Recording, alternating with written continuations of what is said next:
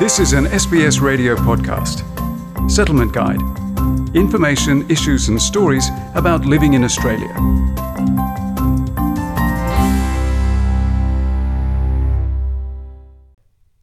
Going back to normal school life can be an exciting or anxious time for children after the summer holidays. There are some tips for parents to help your children ease into a new school year. When 11 year old Adaya Perez first heard of the devastating news about COVID 19 in January last year, most of her friends and Australia at large remained oblivious until the virus finally landed on our shores. Everybody probably like didn't really care much when we were just saw in the news. It was kind of like it's infecting that country. It's probably not going to travel all the way here. Like it can't just grow legs and come here, but actually it did. Research by Kids Helpline in May last year showed that 39% of its younger callers felt anxious or worried about returning to a normal school and work life. An anonymous Kids Helpline counsellor explains. So that's a lot of people who aren't quite sure whether they're ready to go back to school or to work. The first reason is that people are worried about second wave COVID 19. So they're still worried about getting sick or their family getting sick or things getting worse. The second reason is that normal isn't going to be the same as it was before COVID 19. So there will be big changes at school and in general life as a result of this. And the third reason why people are worried about this is actually because for some people, being at home and being in isolation had some positives with it. And they really just enjoyed being at home a little bit more. A year on, schools around the country have learnt to manage changes amid the COVID 19 pandemic and largely stayed away from transmissions, according to Associate Professor Asha Bowen, a paediatric infectious diseases specialist at the Telethon Kids Institute in Perth. Limiting adults on the school grounds at times, hand washing and um, respiratory hygiene, coughing and sneezing into your elbow, cleaning your hands, disposing of your tissues after um, sneezing are really important activities activities for kids to be taught to do and for to be active in the school environment. Sydney paediatrician and infectious diseases specialist Dr. Archana Koirala says research found that even without physical distancing within schools, preschools, and in play, children don't seem to be a real risk factor in transmissions. So currently, we don't recommend that physical distancing is required in school settings, and kids need to be able to tumble and play, and it's really hard for young children to be separated. The Australian Department of Health website states that only 4.5% of COVID 19 cases have been in school aged children. Meanwhile, Dr. Bowen's studies show a lower rate of transmission at New South Wales schools, drawing from the example of SARS CoV 2 cases linked to schools up to the end of Term 3 last year.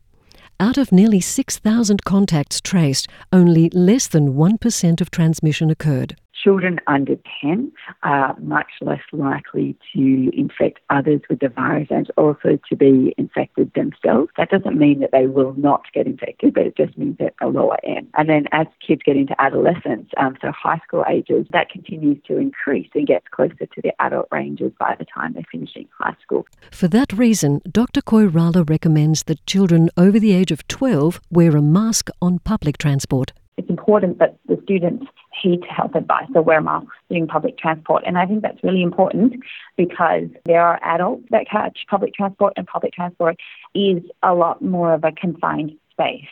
The Australian Public Health Advice does not require children under the age of 12 to wear masks. But Dr. Bowen says that could change when outbreaks occur. For now, she's not too concerned about the new overseas variants as community transmissions from these strains have not yet been recorded trying to protect kids at all odds and asking them to wear masks right now is probably going to reduce their willingness to do it potentially at a time where it is needed. So I think right now we don't need kids to be wearing masks in schools, but we need to be quite conscious of the changing environment and these changing messages as transmission changes. Born to an Asian mother, Brisbane based Perez wore a mask in public throughout the holidays, even when she attended private tutorial lessons some kids can be very picky with the color. I don't like this, I don't like that. It doesn't make me look pretty or it doesn't it doesn't look cool. Maybe think about how the mask is going to help you. If we don't have the vaccine, it's kind of like our backup. Taiwan born Yuna Chow has two school aged children. She says her children are familiar with the Taiwanese way of wearing masks in public and in schools, which is accepted as a social norm. 我觉得有时候绝对的服从未必是一件坏事。我喜欢台湾的理念，台湾就是防疫如抗战。我会跟孩子说，你不但保护自己，你更要保护别人。我们要对整个社会有责任，戴口罩就是尽到我们这份社会责任，这是一种很好、很荣耀的事情。我是这样教育我小孩，然后我觉得他们也很能接受。While it's not part of the Australian culture to wear a mask in everyday life, Julianne, a Brisbane paediatric nurse, suggests role playing at home to familiarise your children with wearing one in case the health advice changes. Let's just have a play around and see how it goes. This is how mummy and daddy are doing it, but it's going to be difficult for the children because they don't like hats on, let alone a face mask. Dr. Bowen says while practicing at home helps, parents need to teach their children the correct procedures of putting on and taking off a face mask. Make sure that you're just touching the parts that are around your ears because the part at the front is where um, anyone who coughs near you would put respiratory virus there. So we really need to be practicing how to get it on, making sure that um, we clean our hands before and after putting it on. Check that kids can wear it comfortably and safely and uh, are familiar with how to do it. Julianne believes hand hygiene is more important than asking young children to put on a mask. She stresses that it's vital that children with cold and flu symptoms stay away from school. Don't be sending sick children to school. It doesn't have to be for COVID. And then, you know, you could be infecting somebody at school who has immunology issues, who is very vulnerable to any cold, coughs, and flu sort of things. A sixth grader this year, Perez has already been through two schools and is about to start a new school. She's excited about meeting new friends. For children who are anxious about meeting new friends, Perez suggests friend hunting. You can go to like after school classes because I'm sure of school has like netball, basketball, and art classes. You can go to those classes and hopefully make some friends there. But if you don't, you've always got like the set of friends that you've been with. She's not phased by the possibility of remote learning during outbreaks, as technology has kept her friendships flourishing throughout last year's lockdown. 我会跟我朋友在我的 computer 上面跟他们讲话，说你好，在学校你有干什么？他们会回我，我们会笑一笑，做东西从 computer 上面一起玩。